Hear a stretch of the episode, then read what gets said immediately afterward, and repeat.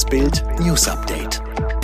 Es ist Dienstag, der 30. November und das sind die Bild-Top-Meldungen am Morgen. Warum wieder Messi? Skandalwahl Lewandowski nur Zweiter. Das kann noch nicht wahr sein.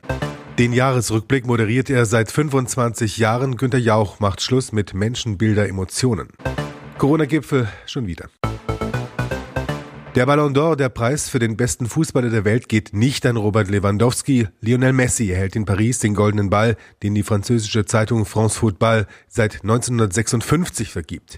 613 Punkte bekommt Messi, Lewandowski liegt mit 580 Punkten nur knapp dahinter auf Platz 2. Eine Skandalwahl. Seit Jahren liefert der Bayern-Star, sammelt Tore und Titel holt 2020 das Triple, hat aber das große Pech, dass der Ballon d'Or im vergangenen Jahr wegen Corona nicht vergeben wird. Sogar Messi gibt zu, ich denke, dass du letztes Jahr sicher gewonnen hättest. 2021 stellt Lewandowski einen neuen Bundesliga-Torrekord auf, wird wieder Meister. In diesem Jahr führt er die Torschützenliste der Champions League und Bundesliga an, doch das reicht offensichtlich nicht. Lewandowski betrogen, Messi gewinnt zum siebten Mal. Herzlichen Glückwunsch. Vor 25 Jahren moderierte das TV-Urgestein zum ersten Mal die beliebte Sendung, führte charmant und witzig durch die Höhen und Tiefen des Jahres. Auch am 5. Dezember präsentiert Jauch das Format. Jedoch wird es für ihn die letzte Ausgabe sein, das verkündete der 65-Jährige jetzt in einem aktuellen RTL-Trailer. Der Sender RTL bestätigte Jauchs Moderationsaus auf Anfrage des Mediendienstes DVDL. Am kommenden Sonntag geht es in Menschenbilder, Emotionen dann in einer vierstündigen Live-Sendung noch einmal zusammen mit Günter Jauch um alles, was uns in diesem Jahr bewegt hat. Von der Pandemie über die Flutkatastrophe bis zur Machtergreifung der Taliban in Afghanistan. Welche prominenten und nicht prominenten Gäste der Moderator dann im Studio begrüßt, ist noch nicht bekannt.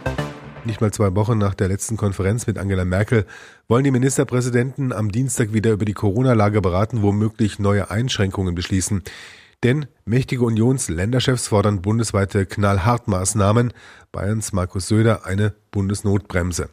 Sachsens Michael Kretschmer einen großen, umfangreicheren Instrumentenkasten im Kampf gegen Corona. Und auch Baden-Württembergs Grünen Ministerpräsident Winfried Kretschmann will einen Gipfel schließt Lockdown für alle nicht aus.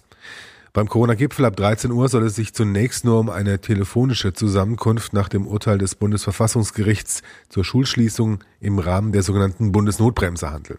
Doch neben der Vorstellung des neuen Corona-Krisenstabs wird auch mit einer grundsätzlichen Debatte über mögliche Kurskorrekturen in der Corona-Politik gerechnet. War die Bundesnotbremse verfassungswidrig?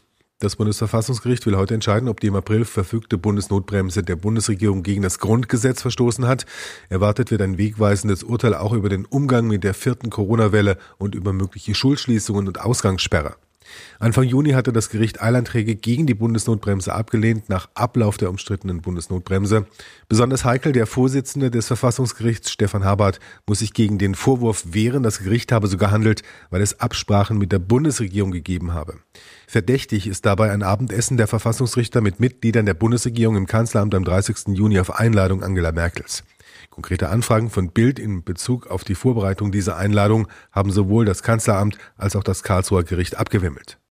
Ampel-Finanzminister Lindner verspricht Entlastung bei Energiekosten. Der designierte Ampel-Finanzminister Christian Lindner verspricht angesichts steigender Inflationsraten Entlastung der Bürger bei den Energiekosten.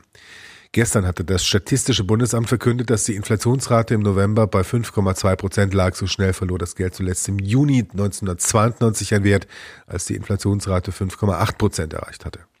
Die deutsche Politik wird die Preise nicht weitertreiben, verspricht Lindner im Bild. Heißt im Klartext, es gibt keine Steuererhöhungen, stattdessen wird es bald Entlastungen beim Strompreis geben. Es ist zudem vereinbart, dass Mehrkosten aufgrund des CO2-Preises an die Bevölkerung zurückgegeben werden, so der designierte Finanzminister der Ampel.